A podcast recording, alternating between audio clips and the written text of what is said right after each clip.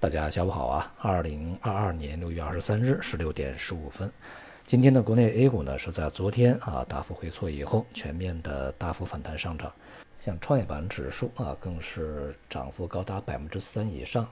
市场情绪啊啊是在昨天一些积极的信息啊刺激之下呢有所回升和提振啊。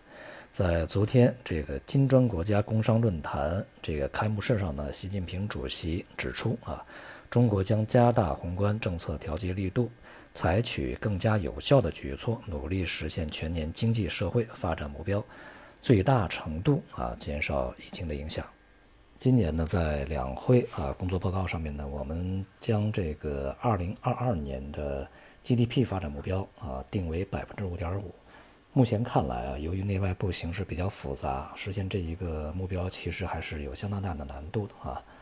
而且呢，从国际啊一些这个机构上面的预期来看呢，和这个目标的差距还是比较大的，尤其是在二季度啊经历了疫情在重要地区的这个风控以后啊，更加如此啊。那么习近平主席这样讲，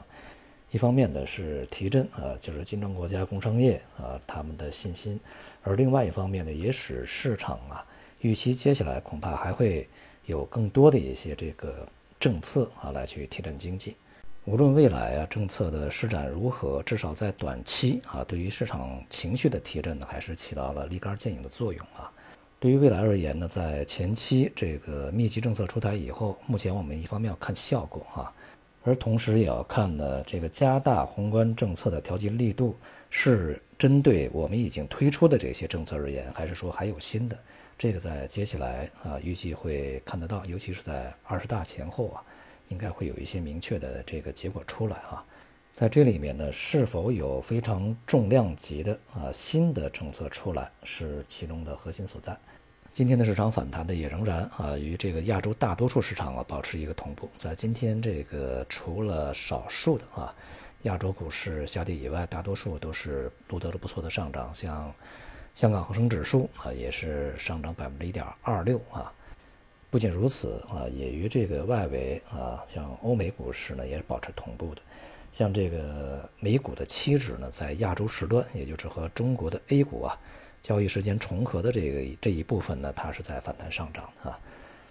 但是啊，由于这个未来啊，市场会反映一个衰退预期，就像我们昨天讲啊，所以说这个像美股也好，欧股也好。它的反弹的可持续性呢，目前看起来并不是特别可靠啊。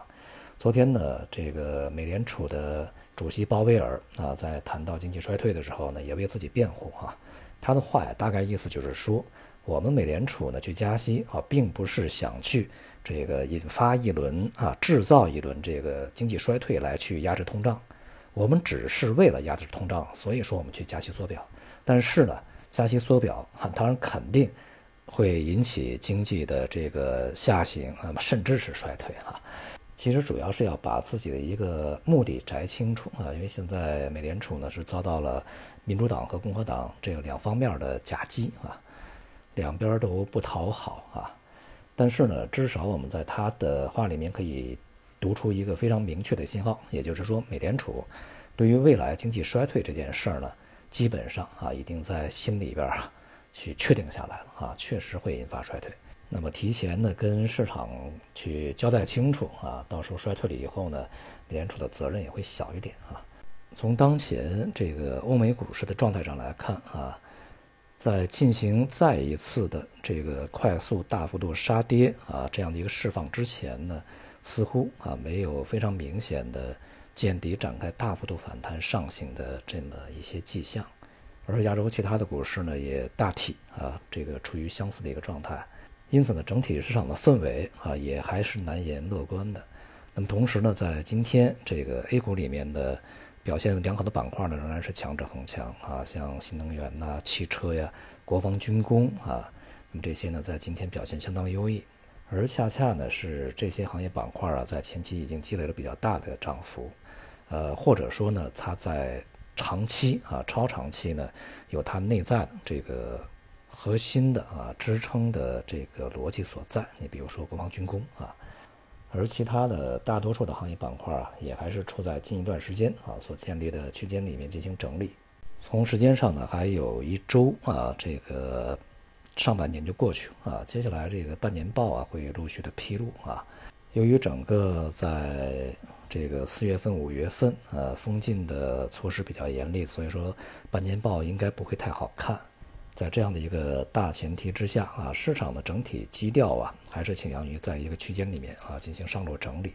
短期的日间的波动可能会比较剧烈。并且呢，它存在着啊这个剧烈的反复啊这种可能性，因此呢，在目前这个水平啊，尽量还是避免追涨杀跌啊会好一些。而一些这个强赛道的行业板块啊，也进入了此轮反弹的啊这个最后的阶段啊，上方的空间呢也已经越来越小啊。如果是在五月初进入，那么六月上旬去了结的话，也应该有百分之几十的一个。呃，收益和涨幅，那么接下来上边的可预见的这个幅度啊，是相当狭窄啊，所以说相对来讲呢，风险会大一些。如果在前面没有去进入，那么这个时候才想起来进呢，就会非常之晚啊。前面我们都讲了，就是稍微有点晚啊，现在就是非常晚。所以呢，如果你在之前没着急，那么现在就更不要着急了啊。好，今天就到这里，谢谢大家。